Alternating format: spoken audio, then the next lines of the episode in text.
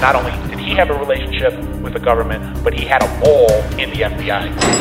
In this world, you look out for number one. Few, if any, people take that oath to the grave. These guys are on the street, so they're involved in, in hustling. Welcome back to the Original Gangsters podcast. I'm Jimmy Buccellato with my co-host Scott Bernstein. Hey now. And our producer, Signore Roberto Beauchesne. Hey now. Uh, we're super excited to have Michael Franzese as our guest today. He is a true uh, original gangster. He was born into mafia royalty, um, and then he ended up becoming one of the most prolific earners in the in the history of, of Cosa Nostra. Not only one of the biggest earners within the Colombo family, but one of the biggest earners in all of the five families. And it's really remarkable, and we'll talk to him And about what that. I, what, I, what I'm most interested about uh, Mr. Franzese, and we're going to get him here and be able to pick his brain, but he really changed the whole paradigm. I mean, he took the mob in New York from the streets into the boardroom and, and taught really the rest of the five families how to be white collar criminals. And that, that Right. was such that was such a big part of the evolution of the mob uh, today. And this was something that you know Michael uh, and his his crew were doing back in the 70s and 80s. Yeah, that's definitely something we want to ask him about. And and eventually the state did come after him. He did some time in prison, uh, a lot of time. And when he came out, he was one of the few individuals I'm aware of who actually walked away from the life and lived to tell about it. And he has since reinvented himself. And now he's a well known author, television producer, film producer, ins- motivational speaker, minister, among other things. He's really led a remarkable life. So we're really happy to have Michael on with us. Uh, welcome, Michael, to the Original Gangsters podcast. Thank you, guys. Good to be here. Thank you, Michael. Um, so, if we could talk a little bit about you know your early history, you had this this interest, interesting situation where, sort of like Michael Corleone in The Godfather, um, you were not initially supposed to be part of the family business. You were attending college. Uh, Studying uh, pre medicine, I believe. And just to fill the audience in real quick, Michael's dad, Oh, uh, yes. John Sonny Franzese, is Right. one of the most legendary uh, mob figures in the history of America and the history of New York. He's still alive. He's 102 years old, um, and you know he is a true legend's legend uh, in, in the world of organized crime. So, so Michael grew up uh, as mob royalty, as, as Jimmy uh, mentioned in the intro. Yeah, so his, his father was it was and is a big deal. So unpack that for us, Michael. Uh, how you were really you you were initially not on that track, and then and then circumstances changed, and then you did find yourself in the life. Yeah, that's correct. I mean, my dad didn't want this life for me initially. Uh, he wanted me out of it, actually. He wanted me to go to school, you know, have a, pro- a profession, a career. He wanted me to uh, to be a doctor. And I was also an athlete in school. He was very supportive of that. And, um, you know, I was on that road. I was actually a pre-med student in Hofstra University in New York. And my dad got in some very serious trouble. He was indicted, you know, over the years several times, three times in the state of New York, went to trial, was acquitted on some very serious charges. But then he was indicted in federal court in 1966 for masterminding a nationwide string of bank robberies. He was convicted, sentenced to 50 years in prison. And in 1970, he went off to, to do his time. And, you know, just to set it up, I love my dad. He was my hero growing up. He was my idol. You know, like I said, very supportive of me. So when he drew that sentence and went in, he was 50 when he went in. You had 50 on top of that. I figured, you know, he was going to die in prison. So, you know, I felt responsible in a way to try to help him out. And um, around that time, Joe Colombo had started the Italian American Civil Rights League, and obviously we were very close because my dad was his underboss. And he kind of took me under his wing. I would meet a lot of my dad's friends. We'd talk about my father's situation because, guys, I will tell you this. You know, we'll get into that later. I went to a, to jail for a crime that I was guilty of. I pled guilty. I did my time. Big racketeering case. Uh, my father did obviously a lot of, you know, bad things in his life. That's part of the life. We both did. But that particular case that he was convicted on, my dad was framed on. He Yep. was no bank robber. It was a bad case. I'll take that to my grave. And, uh, and I knew that and I wanted to help him out. And it was because of that that he proposed me for membership in the life when I was 21 years old. He just thought that was a better way for me to help him uh, get out of prison and not die in there. So that's how the thing turned around for me. And you, you got made on Halloween night, is that correct? Yeah, it was Halloween night in 1975. Can you kind of just take us through that? Maybe uh, maybe a one or two minute synopsis of, of what that Sure. ceremony was like. Yeah, it was. Uh, you know, it was late at night. Obviously, when you, you conduct a ceremony like that, you got to make sure there's no surveillance, and uh, you know it's done in secret. So that's taken very seriously, and, and precautionary steps are taken. And uh, was actually in uh, Anthony Colombo had a, a catering hall in Brooklyn. Uh, it was called El Doro at the time, and that's where the this, the uh, ritual ceremony was held. There were six of us that night that were recruits for you know a, a couple of years. We had to prove ourselves worthy. And, um, you know, I'll set it up. Uh, we went in, it was late at night. It was around midnight and, uh, the room was dimly lit. Uh, they wanted you to understand the seriousness of what you were getting involved in. And the boss was seated at the head of like a horseshoe configuration. Under boss consigliere to his left and right, and all the captains were alongside of them. We had about 15 in our family. so who was the, the boss at that time? Was that Junior Persico? Well, Persico was was the boss, but he was in prison. So Tom DiBella was the acting boss at okay. the time, and he he conducted that ceremony for me. And uh, you know, I walked down the aisle, stood in front of the boss, held out my hand. He took a knife, cut my fingers. Some blood dropped on the floor. This is a blood oath. I cupped my hands. He took a picture of a saint, a Catholic altar card, put it in my hands, and lit it aflame. It didn't hurt. It burned quickly. It was merely symbolic. And he said, "Tonight, Michael Franzese, you are." born again into a new life, into La Cosa Nostra. Violate what you know about this life, betray your brothers, and you will die and burn in hell like the saint is burning in your hands. And, you know, do you accept? And I said, yes, I do. That's how it started for me. The other five guys went in, they all took the oath, and you come into the life, you come in as a soldier, and uh, that's when I was ready to start my, my time in that life. How, quickly did you ascend uh, up up the up the ladder, uh, and, and, when were you promoted to, to captain status?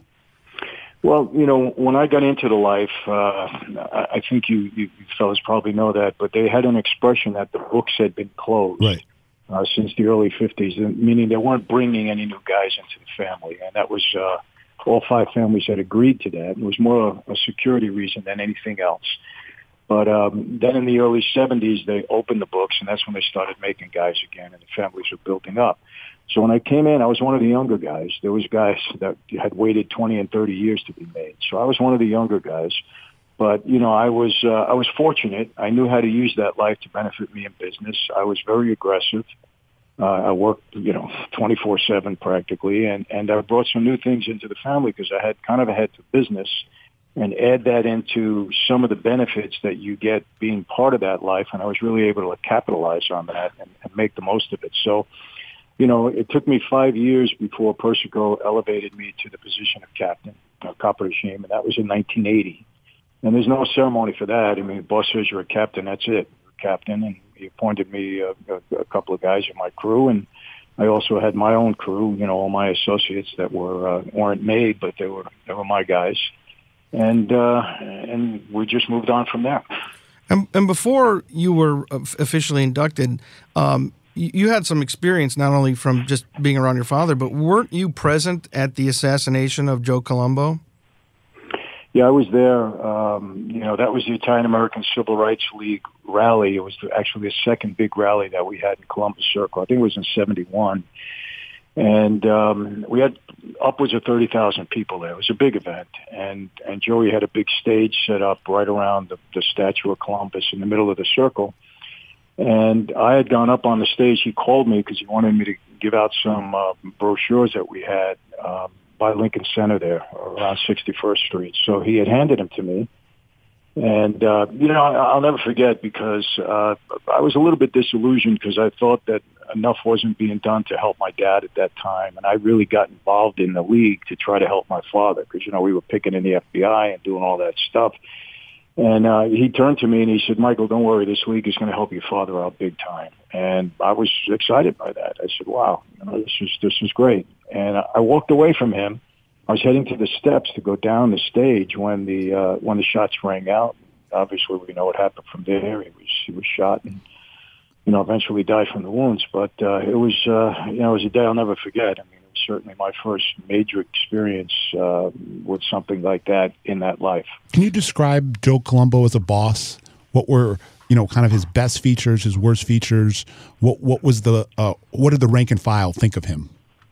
Well, you know, there was mixed emotions uh, or mixed reactions, I should say, as a result of his involvement in the league and the way he you know, came out so uh, publicly with the fact that you know there was no mafia and he wasn't the boss and he was a legitimate guy and he was doing all sorts of television shows and and you know it was frowned upon. I got to be honest with you. There was a lot of negative talk about it, especially among the men. I mean, I remember being on the picket line and guys really complaining that he had us on picket lines and the FBI was taking pictures and guys were going to get in trouble over it. So there was a lot of dissension uh, as a result of that.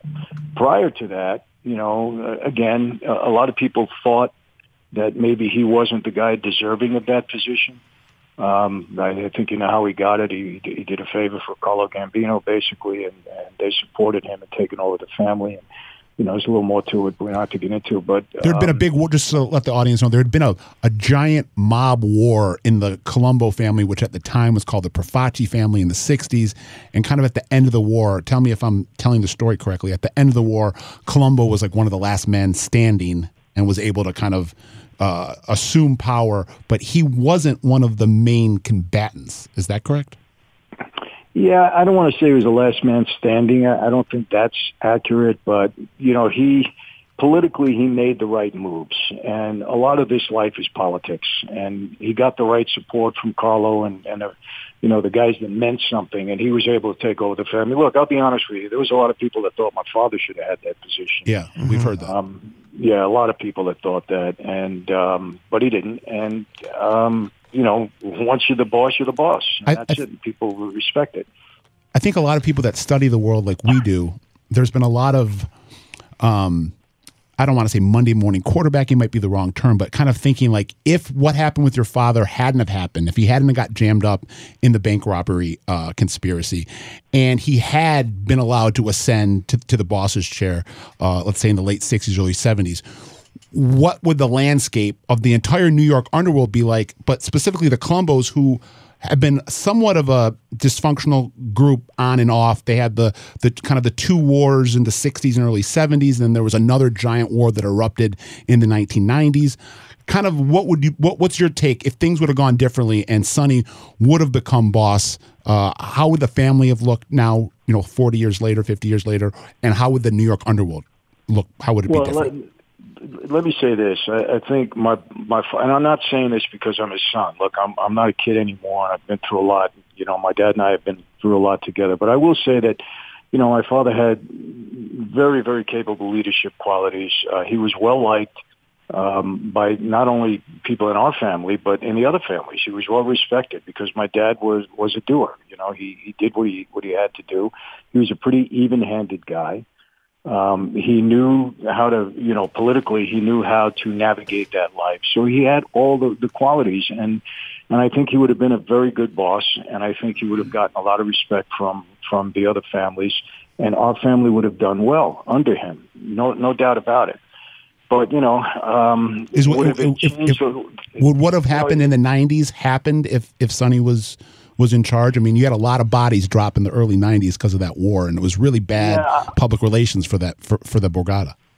I don't think we would have had the war. I, I don't think my father would have been challenged. Uh, I really don't. You know, and I, I just see how he he dealt with people. You know, and, and, and I think he would have been able to keep peace among the. Look, our family was a warring family. I think you know that. We we always had a lot of stuff going on. You know. And uh, I, I think my father would have been able to keep that at bay. I, I really do. Now, you know, I'm I'm not a prophet. I don't know for sure, but I, I just think he commanded that type of respect to have really let that family grow. And he, you know, he wasn't a greedy guy. Look, my, my father was known as being tight. You know, he liked to term other people's money. He didn't like to dip into his pocket to go into business and all of that. But neither was he the guy that was taking from you. So he let people earn. He, he was. Would you um, would you agree with the categorization of your father that he he was that rare breed of someone that was beloved, respected, and feared? And when you're when when you have that trifecta in the underworld, you can really go far. Yes, uh, I I believe that, and, and I saw that in him. Uh, I really did, and I, and again, uh, you know, I didn't see that in many other guys, and and I got around a lot because you know we'll, we'll probably get into that, but when I was in the gas business, you know, I made a lot of relationships as a result of that. So I, I met with a lot of high high end guys, and I, I, you know, I know the deal. And and my father was a rare guy. He he stood out. He really did. So Uh, he was beloved. He certainly was feared because they knew that he, you know, he wasn't hesitant to do whatever he had to do, and he was known for that. And so I think uh, I think the family would have been much better off if he were in control. I really do. And if we can uh, fast forward to you know your tenure, um, you mentioned uh, the, the the gas scheme, which which I want to talk about. But before we do that, so our listeners understand, if you if you think about wise guys as someone maybe um, shaking down a pizzeria or um, you know uh, uh, running a, a, craps game or something. That was not Michael. Michael was at a whole different level of the game. Um, I know that Ed McDonald, who was a uh, U.S. attorney, says has, has, gone on record saying he thinks Michael was was the most prolific earner um, in all of the five families, not smartest just the, wise guy, right, right, not just the Colombo uh, family. So if you could talk about one how you transition to this sort of these sort of thinking bigger than just uh, you know shaking down a, a, pizzeria place and and one example I can think of that I'm aware of uh, was the shipping container scam that that you were involved in, which I just uh, Uh, is brilliant. I mean, and I say that in a sort of perverse way. I'm not not condoning what you did, but it just strikes me as really cutting edge for a, a wise guy to come up with that. But also, when, when we watch movies like Wall Street and Wolf of Wall Street, you were the perfect age in the perfect era to make all that happen. Yeah, well, so if you could true. talk to us about that, Michael, thank you. Sure. You know, look, I, I'm going to be honest. I mean, I my targets were never the guy on the street. You know, I, I didn't believe in extorting a, a shop owner or a family or anything else. I mean, the only the only street people that I thought had to answer to me and it was only right, were, were bookmakers. Because, you know, bookmakers, we just wouldn't allow them to operate unless they operated under our control. And for most of the re- for most of the time, that was a benefit to them because remember, bookmakers they give credit, they have to collect, and if they don't have power behind them, quite often they can't collect. And so it was advantage for them to be part of of my system, so to speak. So if they needed money, I'd lend it to them, and then we had collection issues. Uh, we, we made sure they collected their money. But other than that, you know, I didn't believe in extorting shop owners or going after families. I, I hated anything to do with drugs. We couldn't do anything with drugs anyhow. We got killed if we we messed with drugs, and that's that was throughout all five families. Even though some guys were doing it on a sly, we were not supposed to do it. So I didn't believe in any of that. My targets were always big. I always, if I can go down, take the government down, I'm ready. Let me hear the scheme. Let me create the scheme. I'm ready to go because you got to remember, I hated the government at that point. They framed my dad. I'd seen him my whole life. You know, to me, they were harassing us our whole life. So it's like I'm getting even. You know, insurance companies point me in that direction. I'm ready to take them down if I could. At that time, I want to make this clear for your listeners. Not today, but back then. Mm-hmm. And the banks. You know, banks the same thing. You know, so those were my main targets as far as if I was going to defraud anybody or take anybody down. You know, aside, and, and I did on all three, I'll be honest. But aside from that, you know, I had really, I had a head for legitimate business. You know, I was into a lot of different things. I was into the film business. I was in general contracting. I owned a number of automobile dealerships. I had a big leasing company. Um, you know, I was really into that. If somebody came to me with an idea, um, I was ready to think about it, expand on it, and try to make it work. And I just enjoyed it. You know, I was entrepreneurial in that regard. So, yeah, I mean, I, I you know, if they came to me with scores and stuff like that, I, I really turned a deaf ear. I wasn't really interested. Is there any way, Mike, just for the sake of the uh, audience, can you do like a maybe a ninety second or two minute breakdown of the gas scam? Sure. So we don't go too far into yeah. it, but just let people kind of know sure. what it was. It's pretty fascinating. There, there were two elements to the business. Number one, okay, when we first started out, the tax on every gallon of gasoline, both federal, state, local, was being collected at the gas station level. Whoever owned the gas station was responsible on a monthly basis to pay the tax, state, local, and federal. So we devised a scheme to uh, defraud the government and prevent them from collecting the tax for between 10 months to a year. When they finally came down after the 10 months or a year, we would close that station down. The owner would be gone. Uh, we'd keep it vacant for a month, and then a new tenant would come in and lease it and start all over again. That's the first way. Government got wise to that, and they said, okay, we're not going to allow that anymore. You're going to have to be a wholesaler. You're going to have to be licensed. you're going to collect the tax and you're going to be responsible to pay us on a quarterly basis.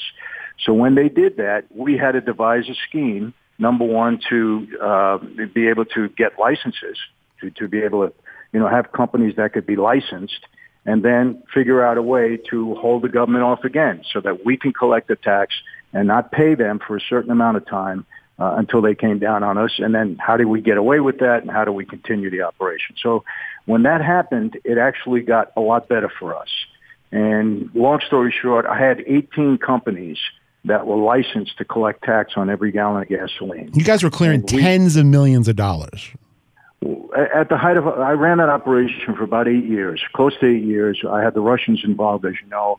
And at the height of our operation, we were selling a half a billion gallons of gas a month. We were taking down 20, 30, 40 cents a gallon, depending upon the deal. So we were bringing in, at one point in time, five, eight, ten million dollars a week.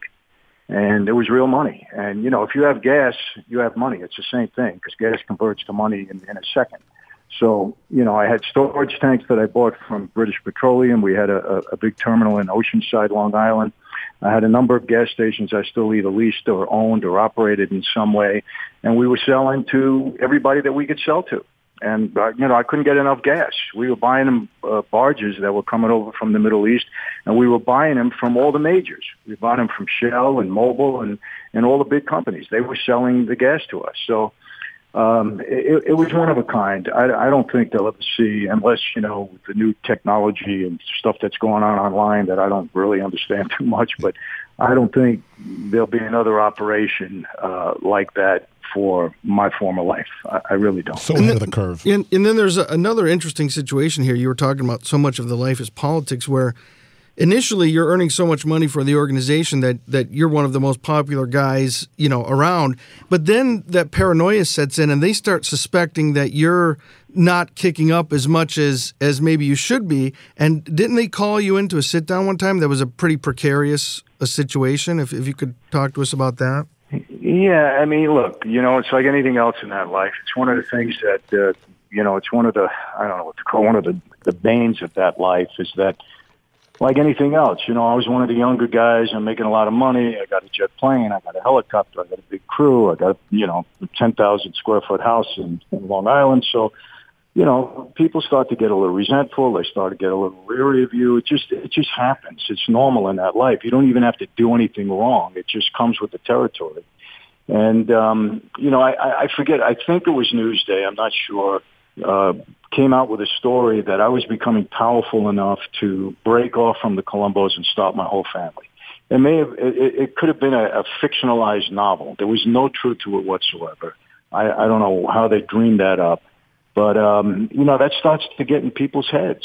And, you know, I think what happened with Persico, my former boss, is that, you know, my father was coming out on parole. I got this big crew. I got the Russians that are close to me. You know, we're selling gas like crazy, making millions. And I think they got a little, you know, concerned that maybe I would try to make a move, especially with my dad coming home. So, yeah, I got that call. You know, one of the horrors in that life is that you get called into a room. You may have made a mistake. You don't know. Your best friend walks you in. You don't walk out again. And uh, I got that call one night, and uh, I'll be honest with you guys. You know, I'm not ashamed to say it. I, I was scared. You know, walking into that room, I thought that could be it for me. And uh, obviously, I'm here. You know, and I got grilled with the business. Um, I, I'll tell you what happened. You know, I started to get a little mad, and um, you know, I'm sitting with the boss, and you know, they're questioning me. And my take on this was, listen, I created this scheme. I brought you more money than you've ever seen in your life. I'm taking all the risk. I got a guy around me. I don't know if he's going to stand up or not at the end. Nobody can get in trouble but me. I protected everybody, and now you're questioning me like I did something wrong. So I started to get a little, you know, upset. And then I realized, hey, I'm talking to the boss. You know, I, it looks like I'm going to walk out of here. Don't let me make it worse for myself. so, you know, everything went okay. And, you know, that bottle of wine and all that stuff afterwards, it was all all right. But I, I think it was really designed to let me know that, hey, we're the boss. You know, you are who you are, but don't get out of control here. And, and just to put me in my place. And I, honestly, it actually had the reverse effect on me. So how so? What can you expand on that?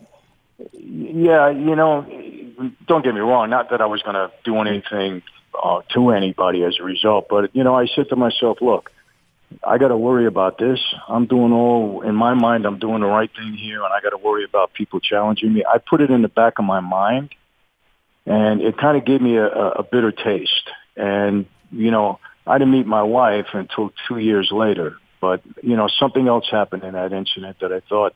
Well, I'm, I'm pretty sure. Not that I thought. I know that my father actually betrayed me at that time also, and I just filed it away. But I can tell you this, guys I really believe with all my heart that if that incident didn't happen, I probably would not have walked away from the life. Oh, I, I, see what you're saying. It, it, soured you on the on the experience. It, it right. It really did. So, but that if we can back up for a moment, you said something interesting. Is that my understanding is that w- w- your father also had a, a, sit down and, and he didn't go to bat for you. Is that is that correct? He, he did not. You know, he um, he, he took the high road and, and kind of threw me under the bus and I know it for a fact. I'm not dreaming it up, you know. And uh, it, it was hurtful. I'm going to be honest. I mean, it just and it just said to me, you know, look. I mean, if this life can separate father and son, and he and I never really had a disagreement ever. Do you think there was some jealousy um, there that your father's sitting behind bars and you're, you know, living a life where you're really kind of blowing up in in his world, blowing up in a positive way? Um, do you think there was a little bit like, wow, he's exceeding me you know, is Sonny saying that from behind bars? Like, you know what? I honestly don't think so. But I, I will tell you this. You know, this is very personal, but I'll share it because it's not the first time I'm saying it. I don't say it often, but I think my mother had a lot to do with it. My mother was a strange woman uh, in some ways, and I think that she might have, you know, put things in my dad's head because my dad wasn't like that. I mean, he was happy for me. He he you know, he knew. I mean, he wanted me to be a boss. He was. He said, "Look, I'm going to support you. I'm going to elevate you to be the boss of the family." Um, because he knew if if I was the boss, he was the boss. Same thing. So, uh, and you know, and he he had the government to worry about because he was on parole for the rest of his life. So, um, I, I don't think that that was my father. I honestly don't. Um, I I just you got you got to understand my father. Um, he, he just takes the high road all, all the time. And I think what he did that night, he didn't, he didn't, you know, say bad things about me. What he said is this. Look, if my son is doing anything wrong, I don't know anything about it. If he's stealing money, if he's doing this, uh, I'm on parole. He does everything. I don't do anything. So he didn't stand up for me. He could have said, hey, my son is 100%. He wouldn't do anything wrong, and you guys don't have any business bringing him in here because my father had juice. Mm-hmm. He could have talked like that, but he didn't. And that was very, very hurtful uh, to me. And it's something that I, I didn't forget. I mean, I forgave him for it. I forgive him now, but didn't, you know, but at the time and for a while after that, it was, it was very troublesome. That's um, uh, a fascinating um, situation. Um, it does remind you of The Godfather and certain aspects of that. Um, but uh, we'd also like to ask you about um, some of the other heavyweights that you uh, interacted with during uh, during your time there, and one of them is is John Gotti. And I think there's an interesting story where you actually had to have a sit down with him and his crew. And if you could talk to us about that and your impressions of of Gotti at the time. Yeah, you know, and I've been asked about John many times, and and I will say this on a social level, um, you know, I like John a lot. Um, I, I had respect for him. I, I respected the fact that, you know, he didn't make any bones about who he was. He was a mob guy. He loved the life. This is who he wanted to be. He didn't pretend to be anything else. I, I didn't always agree with some of the things that you know he did or that I I heard he did, but you know he probably didn't agree with things I did. I mean, that's just part of the life. But, you know, on a business level, he was extremely difficult to deal with. I mean, he was a narcissistic guy. He could never lose an argument. And it was just hard to deal with somebody on that basis. So, you know, I had, did have a run-in with him over a big uh, swap meet or flea market in Brooklyn.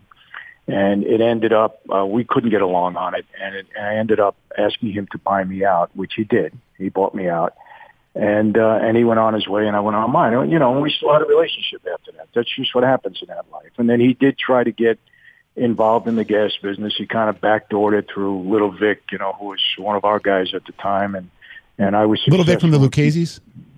No, no, Little Vic from my family. Oh, Vic Orena, uh, Little Vic Orena. Vic Orena, yeah. yeah. and uh, I, I was successful in keeping him at bay on that. Um, you know, I, I didn't lose any arguments in the gas business, so uh, um, you know we had a little run in there, but you know it, it worked out okay. So again, you know, and then people had, you know, do I think John Gotti was good for the family? And you know, so many people have asked me, is he the reason the family went down? I mean, the lifestyle went down. The answer to that is no. It's not the reason. The reason that life went down was because, you know, they, the government started to use the RICO indictment effectively. They started to use the Bail Reform Act effectively. They started to use the Sentencing Reform Act effectively, and they declared war on our life uh, with all three of those weapons in their arsenal. And basically that's what happened. And you don't blame any one individual. You know, you don't blame John Gotti for the demise of the mob. That's ridiculous. What was your There's impression, one though, person to blame. as as he was kind of riding this meteoric uh, rise in in in the underworld from let's say eighty five. Uh, through when he got locked up, it, it, it kind of dovetailed with with the end of of your run. Um, can you kind of talk about what you were thinking while it was going on, while John Gotti found himself on the cover of Time magazine, and everyone, every Tom, Dick, and Harry around America knew who John Gotti was. And a couple years before that, if you said John Gotti to them, they wouldn't have known what you're talking about. Yeah, well, I, I knew that he was digging his own grave. It was only a matter of time before that's going to catch up with him. The government is going to win. There's no question about it. Uh, other people obviously were getting upset about it. I heard a lot of dissension at that time because of his high profile. Um, and did he like it? I think to a degree he liked it. I mean, look, you know, you're getting that kind of attention and, you know, in one way it gets in your head and it's, in the other way, if you're smart, you say, look, this is going to bury me eventually. And I think John knew that. You know, he didn't, he didn't tell himself I'm going to continue to win. He knew it at some point. So, you know, but he was an ostentatious, outspoken, uh, you know, bravazio, whatever the word is, brav- bravado type of Braggadocio. guys. Braggadocio, yeah, he was that type of guy. So, so uh, he was able to deal with it. Did you or your father have any thoughts? Did you ever talk about Paul Castellano? And how that all transpired in 85 when uh, Gotti took power in the Gambino family by assassinating Castellano without the approval of uh, the so-called commission? Yeah, I mean, people didn't like that, and uh, you know, I wasn't a fan of Paul's. I'll be honest with you. I had a, a run-in with him early on. I wasn't even a made guy, and I had a run-in with him, and and I, I wasn't a fan of his. I, I really wasn't. Um, as deep as Gotti was, just for the audience, as deep as Gotti was into the street, as much of a street guy as Gotti was, was as removed and detached from the street Castellano was by the 1980s, and, and there was a real, uh, you know, battle lines being drawn b- b- between blue collar guys and white collar guys in that Gambino family that eventually, you know, ended up exploding into this uh, mob, this this very very high profile mob assassination that took place in the the days before Christmas, 1985. Right, but but was was Paul Castellano more of a feared guy than even Gotti was, just in terms of heritage? You know, I I don't think he was a feared guy. I think he was not a well-liked guy. Well, I know he wasn't a well-liked guy. I mean, people did not talk well of Paul under their breath and, you know, uh, when they felt it, you know, safe not to. Uh, he wasn't a guy that was well liked. And, you know, look, you hear a, a lot of stuff comes out on the street. You, you just hear it. You're around enough. You're, you know, you just hear it.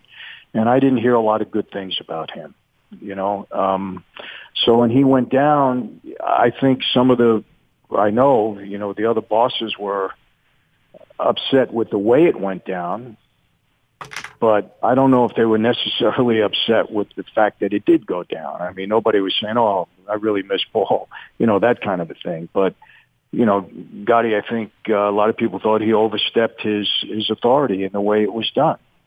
But you know, the other thing is, is street life. I mean, that's how things get done. Sometimes you make your move. I think he knew he was going to be in trouble, John. I mean, Paul hated him. There's no no, uh, uh, you know, that was no secret. One So- of them was going to kill the other one. It's just a matter of who was going to strike first. I mean, it seems Exactly. Uh, You know, I mean, look, Paul is dead. I can't say what movie he was going to make, but he was certainly building a case against John. so. Let's Did kind of you? Uh, I'm sorry, Scott. Go ahead, did, did you ever meet Tommy Bellotti? I did, yeah. Oh, yeah. I met him. I met him with Paul. Um, Tommy the you know, toupee. I, I, yeah, I. You know, I, when I was uh, a recruit, you know, I used to drive uh, Andrew Russo and Tom uh, DiBella around quite a bit. And when they'd have meetings, they had meetings on several occasions with Paul. And Tommy Bellotti was there, and a few other guys. And Yeah, just to let so people know, around. Tommy Bellotti was Paul Castellano's right hand man, driver, and bodyguard. Some people called him Tommy the Toupee because he had a really bad hairpiece, and he was uh, collateral damage from the Castellano assassination, where uh, Bellotti was driving him to a meeting at a steakhouse in downtown Manhattan, and when the uh, hitters hit Castellano, they also hit uh, Bellotti. Correct. Uh, I want to kind of Yeah, take so us. I mean, go, so sorry. them, So- go ahead, Mike. No, so I'm saying, so I was in their company, you know, not often, but enough.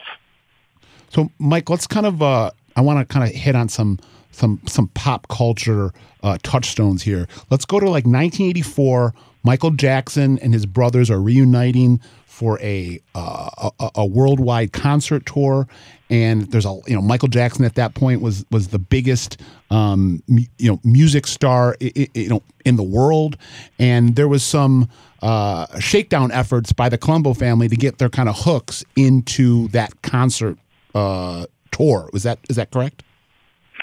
You know, not really. I mean, I, I I wouldn't call it a shakedown. Norby Walters, who I'm sure you know who he was, he was a talent agent, um, and he uh, he represented a lot of the major black acts at the time for their tours.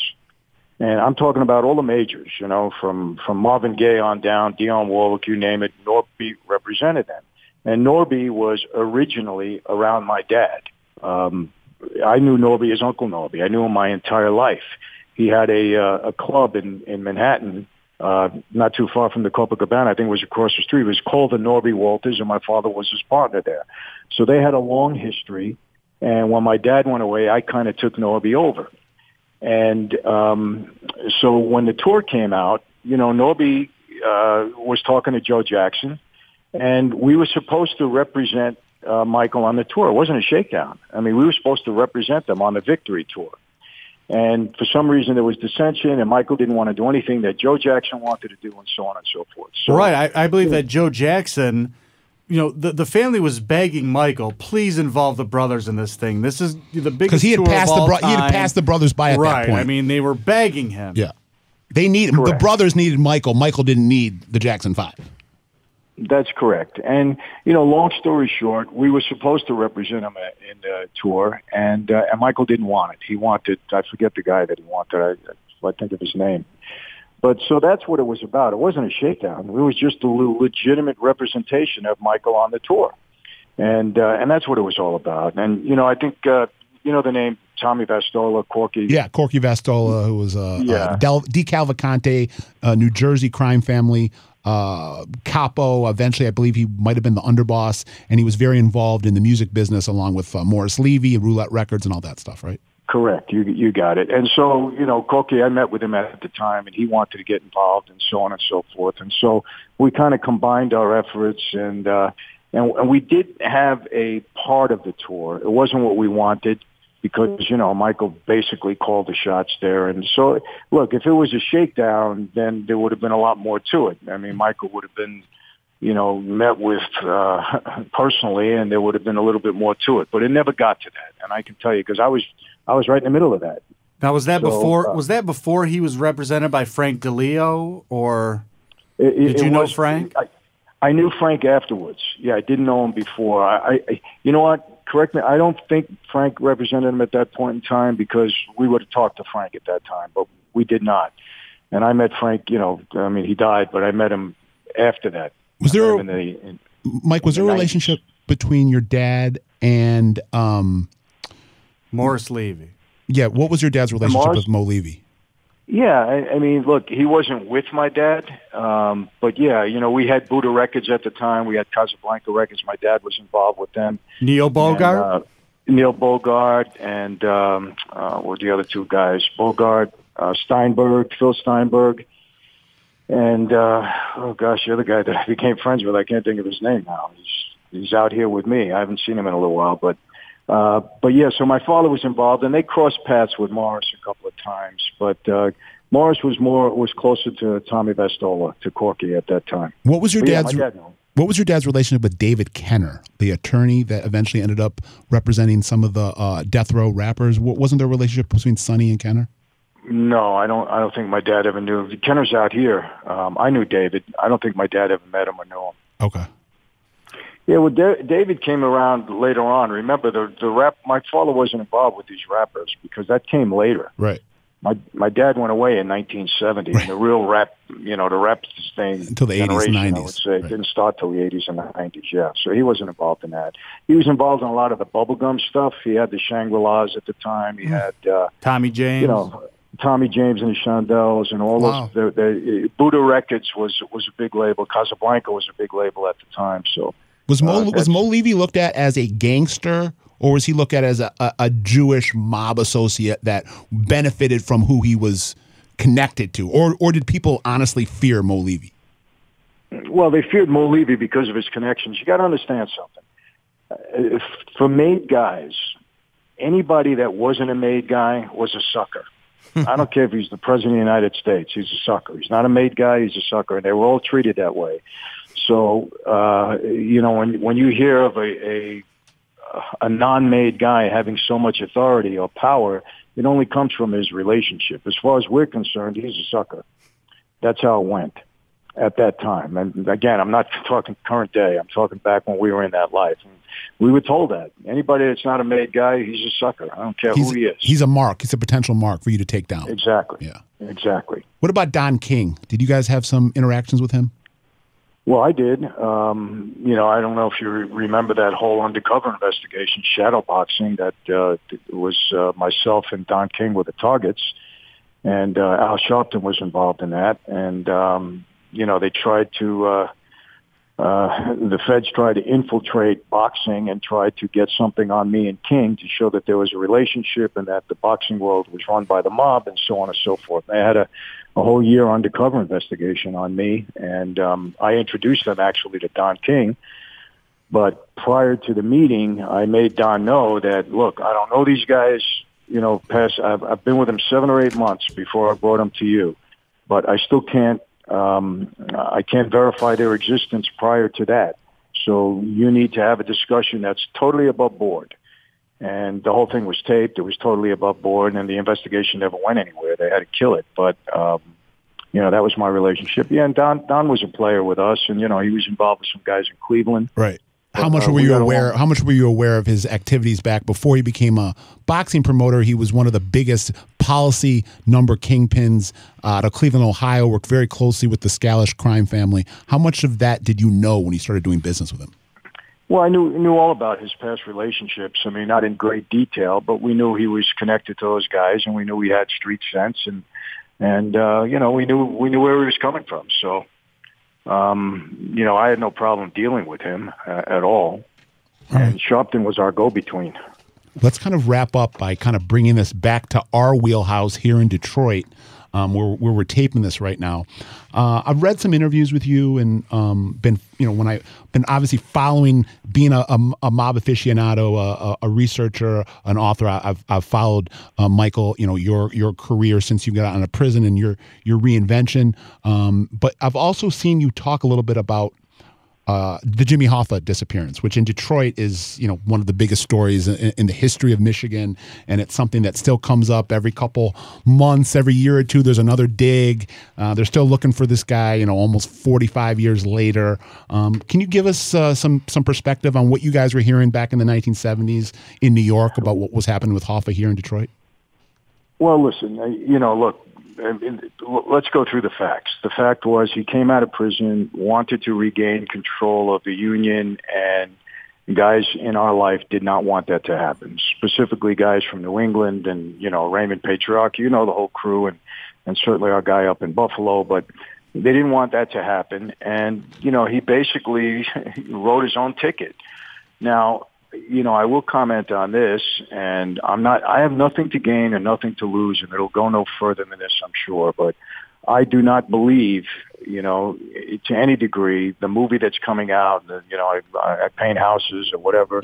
I don't believe the story that was told by Frank Sheeran. I happen to know differently from an extremely reliable source.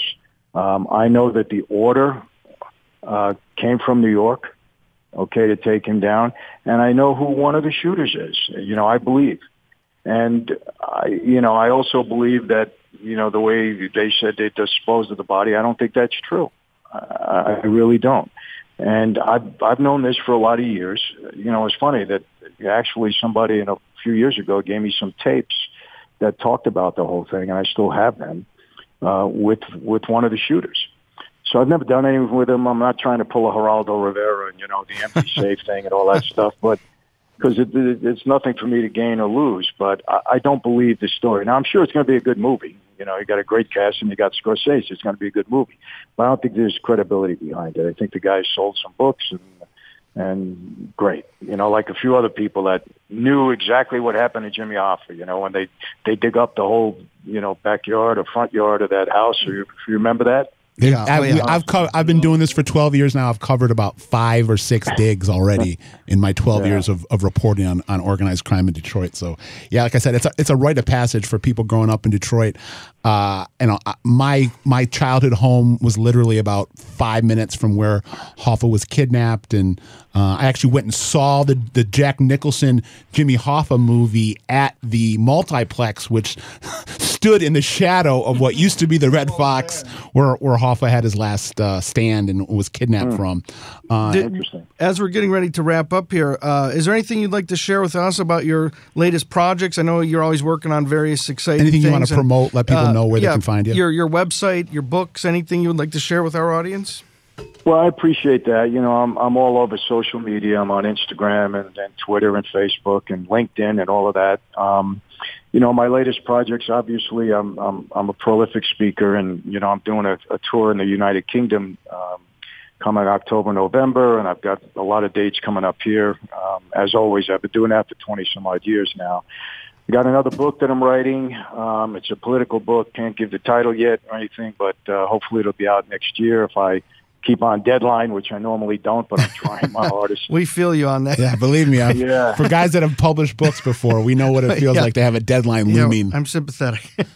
Oh, it's so hard. I've never made one yet, but I'm trying. I don't think they're meant to be made. I think they're meant to be pushed back four or five times. yeah, I think so. And they they put up with me for some reason, but uh, so I'm doing that, and then um, you know I'm starting something new. That they, just so you know, I have finally agreed after 20 years, and and not that you know it was always my decision because this movie business is crazy. But um, we are in active development in a movie on my life. Awesome. And I think it's gonna. Yeah, I think it's gonna happen.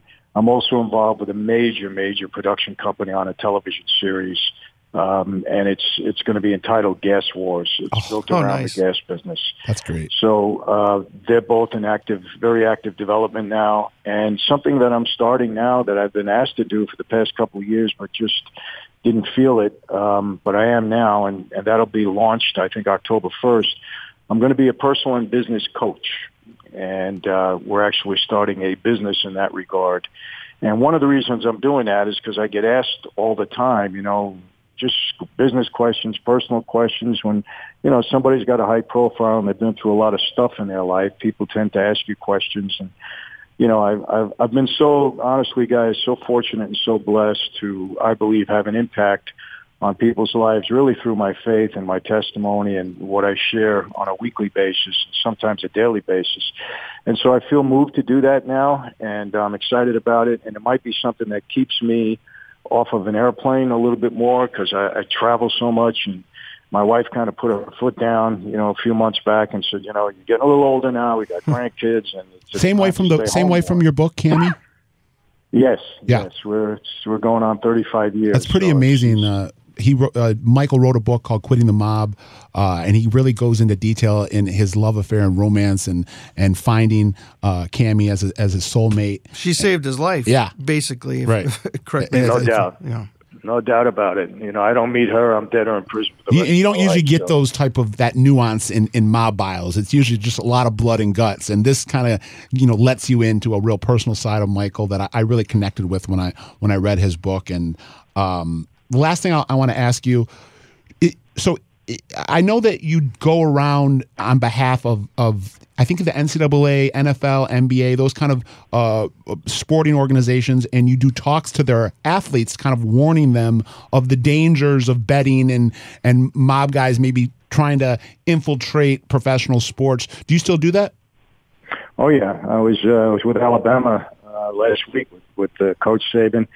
Uh, Nick has taken me to every team he's had: LSU, Miami, Alabama, a couple of times. So, uh, yeah, we share that information. I give them the benefit of my experience. Tell them why they shouldn't be gambling, who they got to watch out for. Um, you know, be careful the relationships that they make and keep, and and uh, you know, it's been a good good program. Now I've been doing it since '96.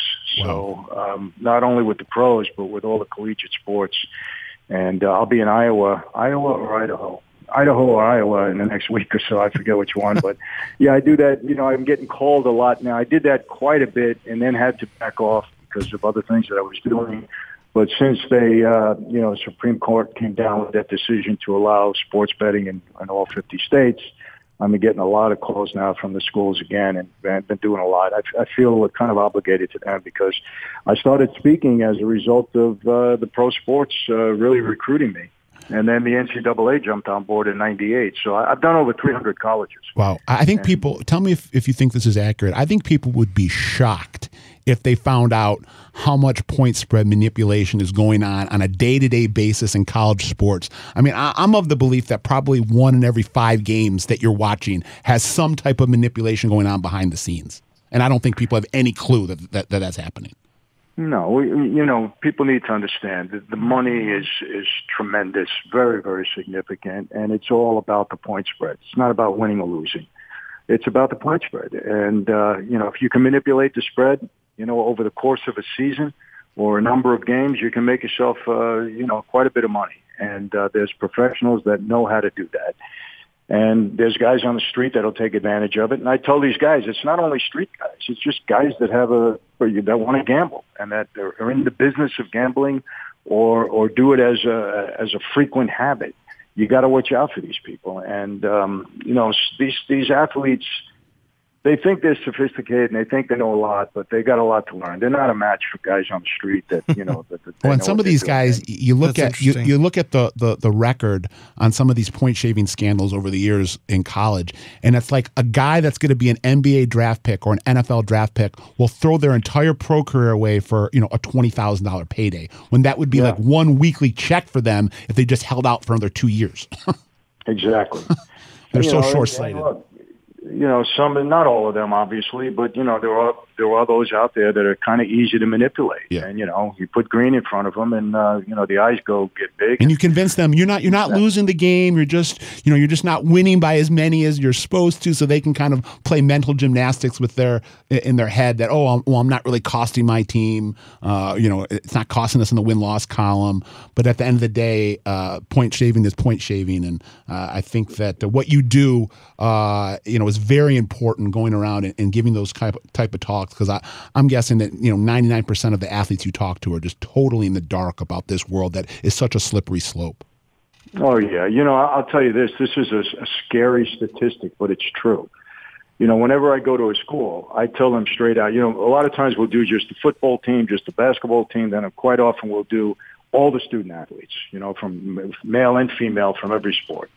And I tell them straight out. I said, look, I don't work for the school. I don't work for the NCAA. I'm a hired gun. I come in here. I do my thing because I care about you people. I don't want to see you getting in trouble. I said, so here's the deal. You got a gambling situation. You know somebody has a gambling situation. You got a problem. You owe some money. Here's my email address. Email me. I said, don't give me your name. I don't need to know anything. I want to help you out. I can probably give you the right advice and help you out with whatever you're going through. Guys, I will tell you this. I've done over 300, probably 350 at this point in time. It hasn't failed yet. By the time I get back to my hotel room, I have emails from somebody in that room, okay, that's going through a gambling situation. Only one time have I had to convince somebody, uh, a student athlete, uh, to go to their coach. I said, you're, you're, in trouble. There's no doubt about it, and it's going to get worse. And if you don't go and hold this off now, you, you're going to be in real trouble. And he took my advice, and they were able to deal with it quietly, um, you know, without going any further. But it is a situation. It is a problem. And, you know, look, with our pros, is it a problem? I don't think so. These guys have enough money now. Do they gamble? Of course. Are they normally bad gamblers? In my experience, yes. I don't know what it is, you know, but um, but they don't have a problem. They can pay their debts. They can pay. They're not going to throw a game normally. I mean, I don't think you're going to see that often from the pros. But the kids in college is a different story. These kids get in trouble for a couple of grand, and they're they're they're ripe. You know, they're they're prime.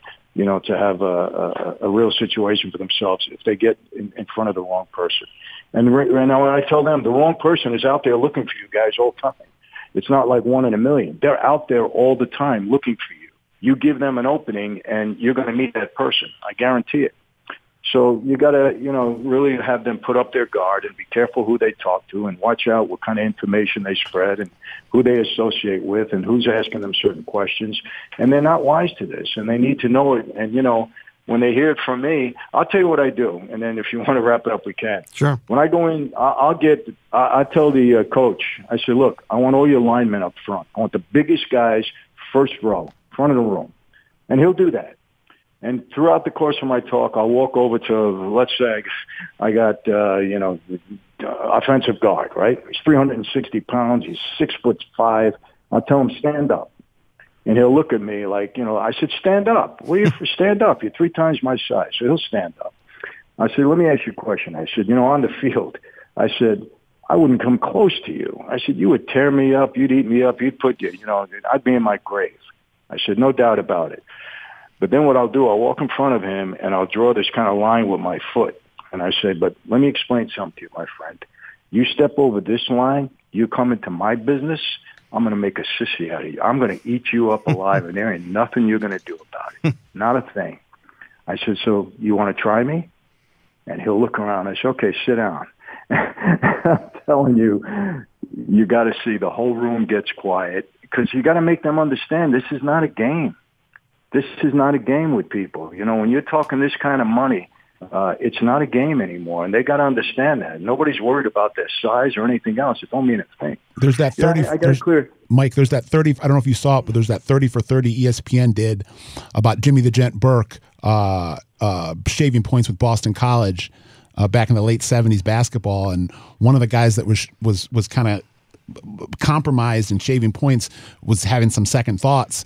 And uh, I think it was Henry Hill said, you know, how, how do you think you're going to like uh, shooting free throws next week uh, with your arm broke? So exactly. It's like it's pretty sobering to, to understand how deep you've gotten in if if you haven't realized it up until that point. Exactly. No, I mean, look, and they got to understand that. I mean, that's the reality of it. You know, and one other thing I want to say, for some reason I've been asked this a lot lately and it's on social media. So I know it's on people's minds and mostly people that follow the mob and all of that. Not, not people that are not in, into this at all, but people ask me, you know, did, was this guy feared more than another guy? Did everybody fear John Gotti? Was this guy? And I, I, I explained to them, I said, listen, we didn't have to fear anybody because who they were personally, because every one of us were capable of doing what we had to do. Every one of us, or we wouldn't be part of that life. So it's not a question that you fear an individual, that that person is going to beat you up or best you. I says, but what you do, there is a healthy fear of not making a mistake to put yourself in a position where somebody like that can take advantage of you. So if you know you're around a treacherous guy, like, look, in a lot of ways, I love Persico. I love Junior, but I knew he was a very treacherous guy. That was his reputation, and I knew that if you know you crossed him the wrong way, uh, you had to be on your guard. Now, I will tell you this: when I left that life, he was extremely upset. I mean, I heard one story. Him and I were in Lompoc, uh, federal prison. I was in the medium. He was in the penitentiary, he got a copy of my book, and one of the hacks, one of the guards told me that he's in the in the cell. He started tearing up the pages, throwing it against the wall. I mean, he went crazy. So he took it extremely personal, and I knew what type of guy Junior was. And if he was out on the street, and I would I would have had a problem. It, it might have been, you know, me or him or something had to be done. And I'm not saying I would have done anything. No, don't get me wrong, but I'm trying to explain. It would have been a problem of course he was locked up and and his hands were tied and a lot of stuff was going on in that life. But you know so i knew that. So did i have a fear of what this guy could do if i left my guard down? Sure because i knew what type of guy he was. But that doesn't mean that i would not have acted first because look all these guys that had that reputation they all got killed. Every one of them, because you're not going to allow a guy like that to be a loose cannon. You're going to take care of business so that you don't have to worry about somebody like that. And that's what people need to understand. It wasn't that we had fear of an individual. We were all capable of doing what we had to do. What we had to fear was was making a mistake and allowing a treacherous person to take advantage of us in a way.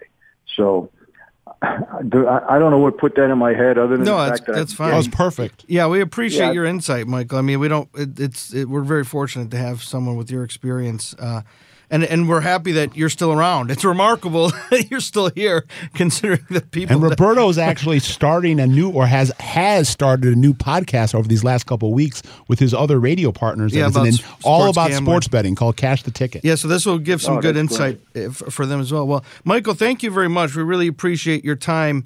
And um, uh, tell Lisa thank you very much for helping uh, for coordinating this with me. She was very friendly very great. I appreciate her. Yeah, you're, you're the life. well. You're the lifeblood. Uh, people like yourself are the lifeblood of this type of operation that we're running here with the Original Gangsters podcast. People like you coming on, sharing their life stories.